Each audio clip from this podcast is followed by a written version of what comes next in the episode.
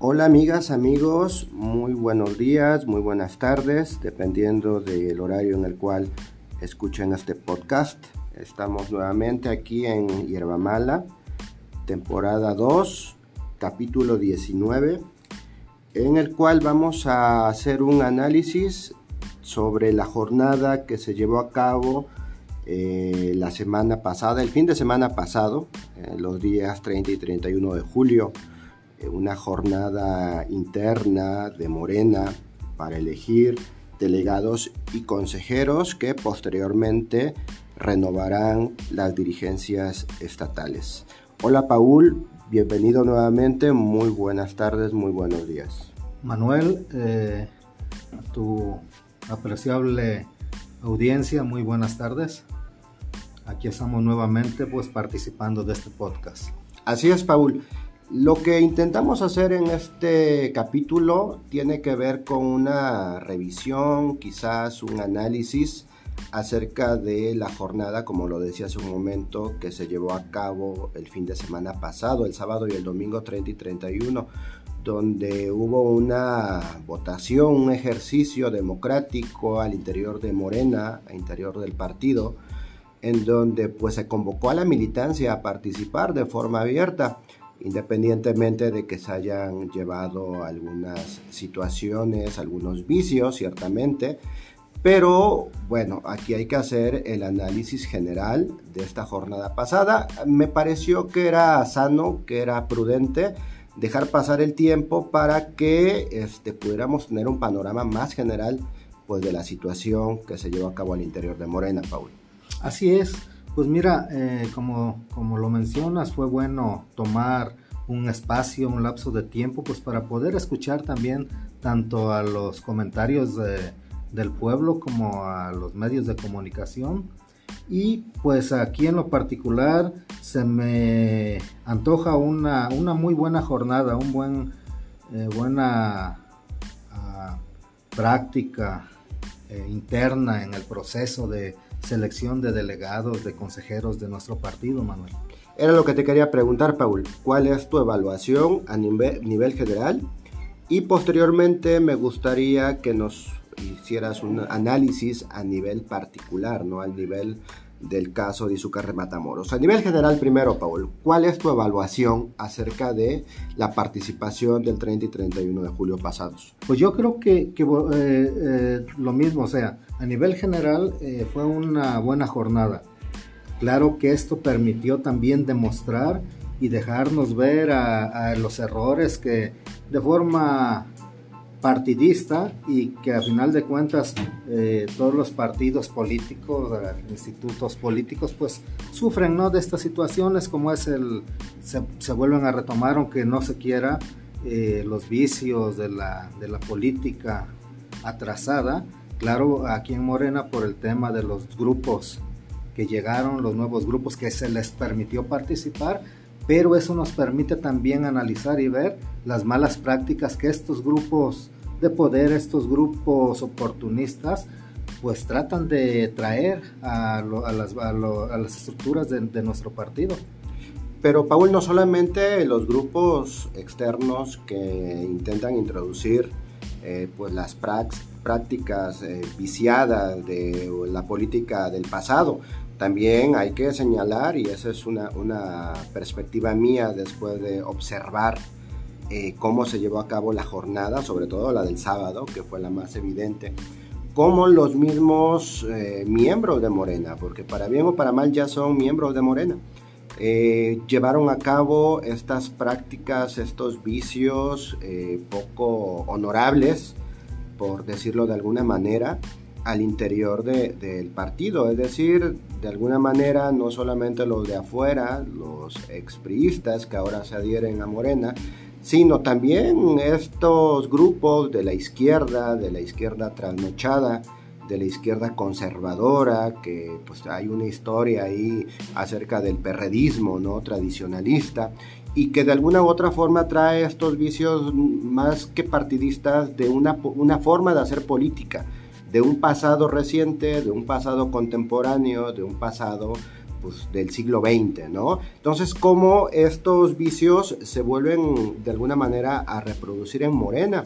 Eh, creo que aquí hay casos muy particulares. No, no me gustaría puntualizar porque creo que eh, muchas de las veces enfocamos nuestro prisma en lo que nos interesa, en los grupos que nos interesa analizar, pero en realidad fueron prácticas de muchos líderes, de mucho liderazgo, de muchos grupos de poder a nivel estatal, a nivel regional, quienes pues se hicieron o llevaron a cabo este tipo de, de situaciones, este tipo de prácticas políticas añejas.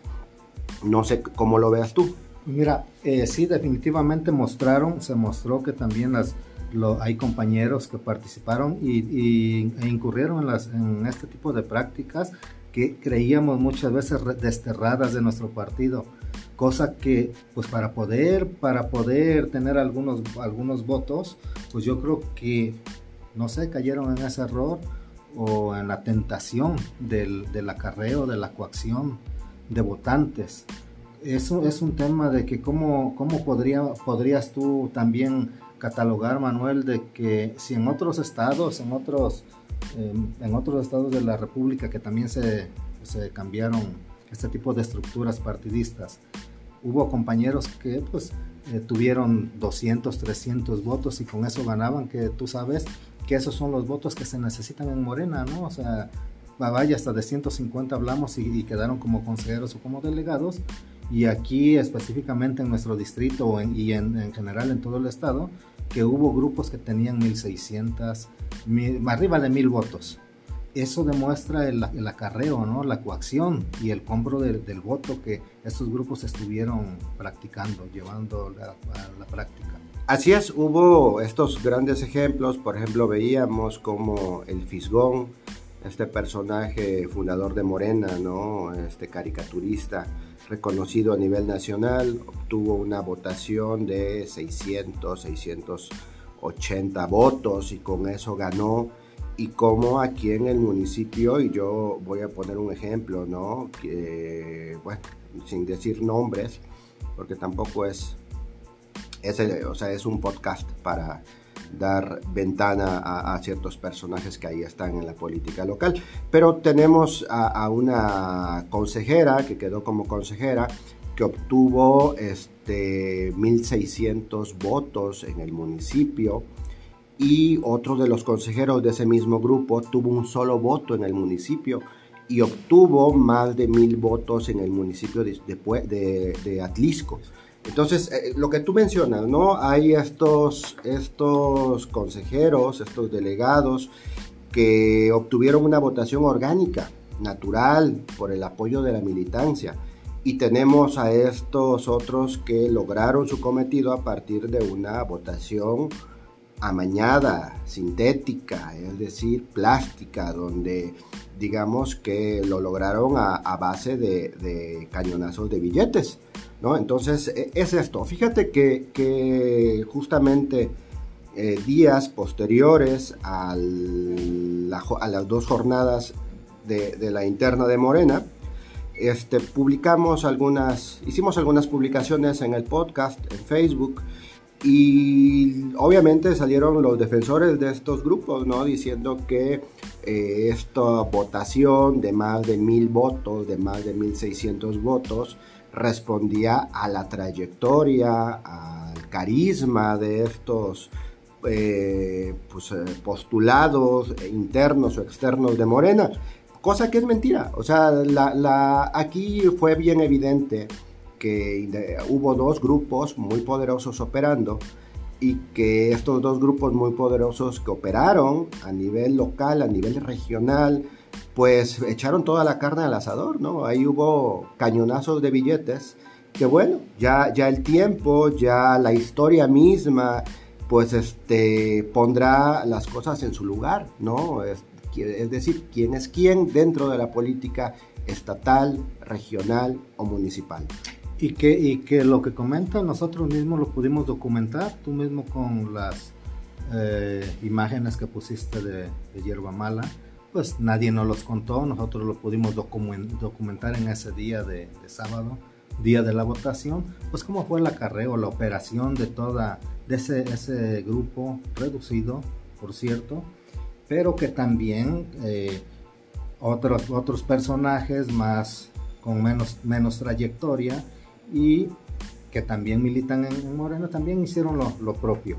Pero eso nos deja, nos deja para evaluar a todos, ahora sí que las bases y a todos los fundadores de, de este partido, nos deja para evaluar y, y, nos debe dejar una enseñanza de que siempre se los he dicho a los compañeros de seguir desorganizados, de seguir en esta apáticos a una buena organización, a una buena unidad, pues estos grupos reducidos, porque por mucho 1.600, 1.700 votos es una votación muy reducida a nivel municipal, pero sobre todo a nivel distrital que fueron sus votos. Eh, de, esa, de esta señora que más votos tuvo, ¿no? Demostrado de Izúcar de Matamoros, muy pocos, fue a nivel distrital su votación, fue de personas acarriadas de otros municipios, que te aseguro que si aquí eh, no se le da la confianza, aquellos votos fueron comprados. Entonces, eh, las bases de Morena, ¿qué nos debe dejar de aprendizaje? Pues que debemos estar organizados y unidos y cerrar filas en torno a estos procesos, porque si no, pues siempre nos va, nos va a llevar esta, este tipo de jornadas a lo mismo, ¿no? A la inconformidad, pero a también a, seguir estando desorganizados, siempre van a pasar por, por encima de nosotros. Así es, Paul. Entonces, en esencia, podríamos, eh, pues, hacer un resumen de la jornada pasada, la interna de Morena, como una buena jornada. Una buena jornada democrática, una buena práctica democrática partidista, pero también eh, que tenemos que hacer limpia de todas esas prácticas, tenemos que seguirnos aplicando en la erradicación de estas, de estas malas prácticas. Sí, por lo menos pudimos darnos cuenta de quién es quién, ¿no? Actualmente Morena, quién, dónde están los intereses de facto, en dónde están realmente cargadas las baterías, en favor de qué. Y esto me lleva, Paula, a otra pregunta. Este, ¿Cuál es el papel para efectos prácticos de un delegado, de un consejero?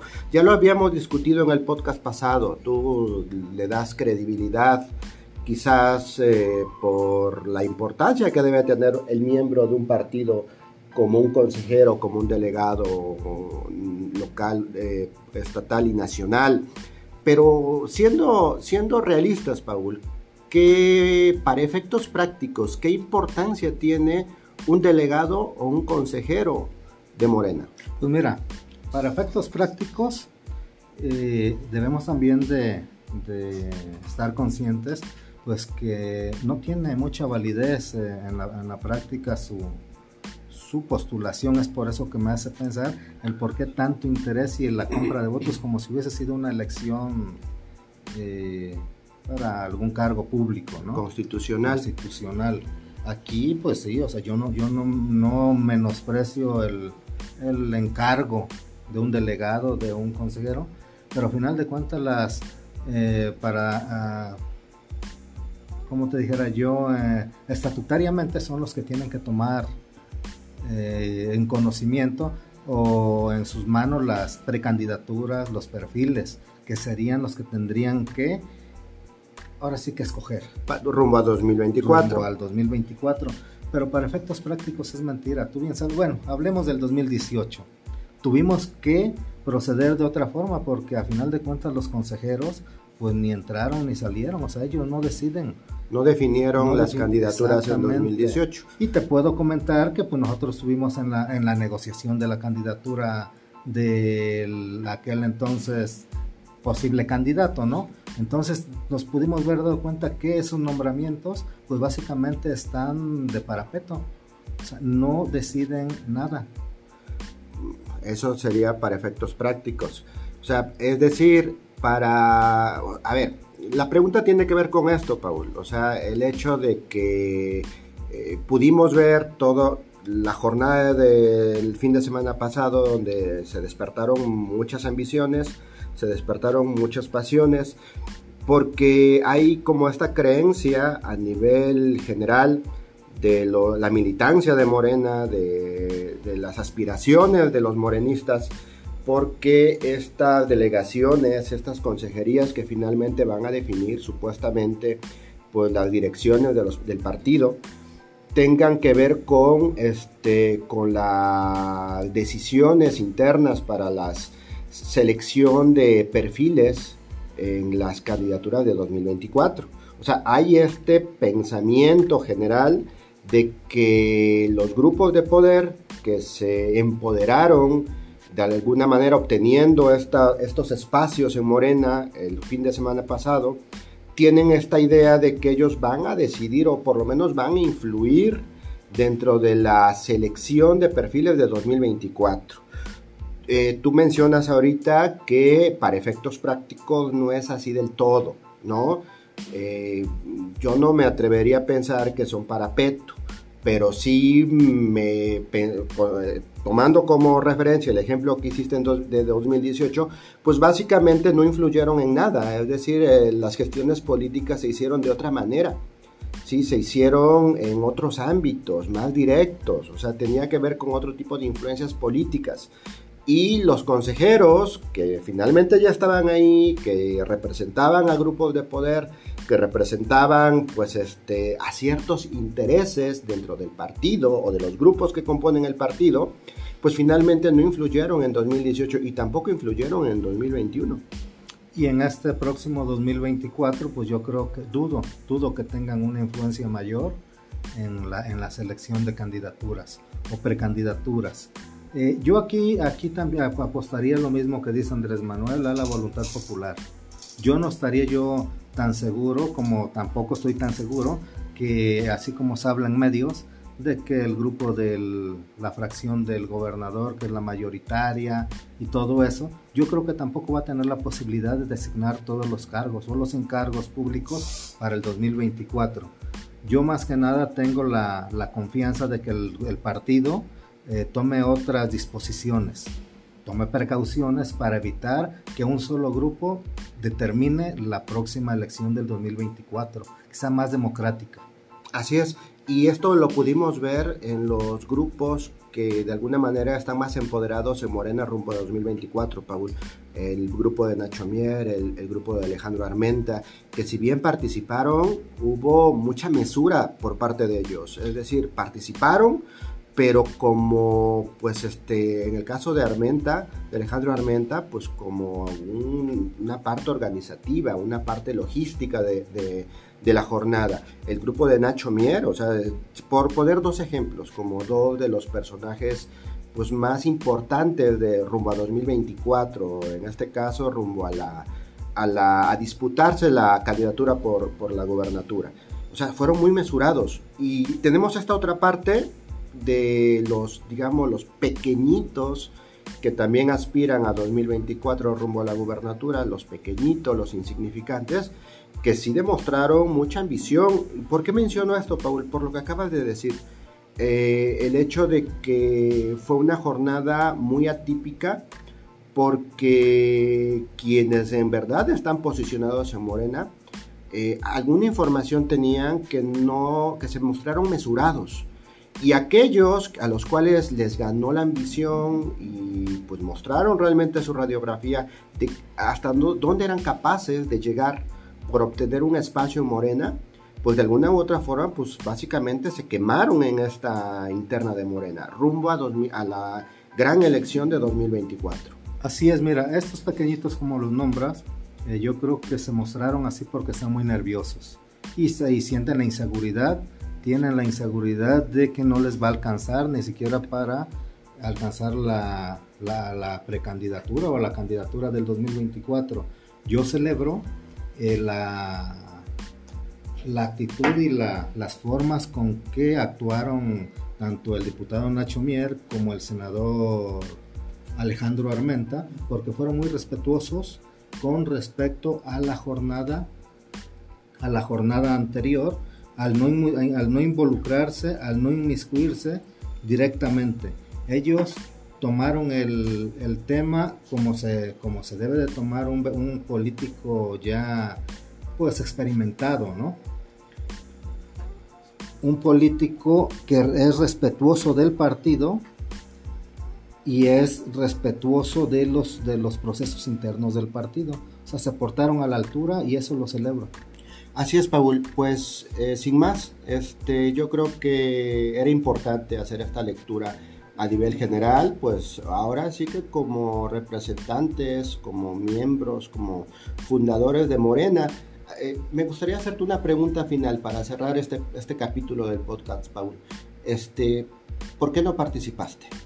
Mira, preferí no hacerlo por el, por el tema de que, eh, por respeto a los compañeros, a los compañeros que fueron... Eh, que no, se fueron, no fueron tomados en cuenta en este proceso, con todo el derecho, mucho más derecho, del que pudieron haber tenido personas pues de estos grupos, ¿no? Personajes de estos grupos que se, que se involucraron y que, y que se impusieron a la voluntad popular, a la voluntad de las bases de Morena. Básicamente fue por eso, por respeto a mis compañeros y por congruencia no entrar en esta estira y afloja eh, de no caer en esta grosería para el pueblo, sino en respeto al pueblo en general. Sí, en realidad era prestarse la disputa, ¿no? Prestarse a este juego donde, pues de alguna manera era medirse frente a, a la ignominia, frente al dinero, frente al poder. O el quítate tú porque, porque voy yo, porque me toca a mí, no. Yo creo que para trabajar en favor de nuestra sociedad, de nuestro pueblo, pues no necesita uno estar en cargos públicos o en encargos eh, de eh, partidistas. exactamente. Sí, Paul, además de que pues hay mucho compañero que va a representar de alguna manera el sentir legítimo de los morenistas. Hay muchos compañeros que por fortuna pues quedaron como consejeros, como delegados y que de una u otra forma tienen una gran trayectoria ya dentro de Morena misma. Y pues en Morena nos conocemos, sabemos quién es quién, sabemos con quiénes contamos, con quiénes no contamos, quiénes, digamos, cuáles son los grupos a vencer en 2024 o por lo menos eh, frente a los cuales hay que luchar pues con los principios ¿no? que, que nos eh, invitaron, que nos animaron a constituir Morena desde sus orígenes. Y pues hay que confiar en esos compañeros, en sus decisiones, en su valentía, en su congruencia, ¿no, Paul? Claro que sí, ayudarlos a, y fortalecerlos, eh, llamar a la unidad de, de, las bases, a la unidad de los fundadores o cofundadores de, de nuestro partido y pues a fortalecernos darles el respaldo que ellos necesitan estos compañeros, pues para contrarrestar de cierta forma las malas prácticas que van a tratar de hacer los que vienen eh, por estos grupos, estos grupos de poder, estos grupos oportunistas, respaldar a los compañeros que sí fueron favorecidos con el voto de, de los compañeros. Ellos bien saben y ellos sí saben a lo que van a trabajar, cosa que también los, las gentes oportunistas pues piensan que vienen a hacer negocios de, otro, de otra índole y están muy equivocados. Sí, que se van a repartir las candidaturas a gusto, a placer, ¿no? Pues hay mucha chamba por hacer, Paul. Bastante, bastante, ahora más que nunca. Así es. Pues bueno, eh, esta es como la evaluación que podemos hacer a nivel general de la jornada del 30 y 31 de julio pasado donde pues se disputaron los espacios al interior de Morena, las consejerías y las delegaciones. Este, no podemos más que decir que pues en Morena siempre hay trabajo, trabajo y más trabajo de forma permanente y esto implica pues este, seguir eh, luchando porque las prácticas, eh, las viejas prácticas la vieja política eh, oportunista, la vieja política de preventas, pues se, acabe ¿no? dentro de Morena. Y pues parte del trabajo es eh, hacerlo desde las bases, hacerlo también desde una postura crítica. Y, también no dejar de lado, Manuel, y, y, festejar que los compañeros que tuvieron 200, 300 votos son más legítimos que aquellos que tuvieron arriba de mil votos. Así es, Paul. Pues esto sería por hoy en este capítulo, capítulo 19 de Hierba Mala, el podcast. Nos estamos escuchando. Buenos días, buenas tardes, buenas noches y nos vemos en un siguiente capítulo. Hasta luego, Paul. Muy buenas tardes.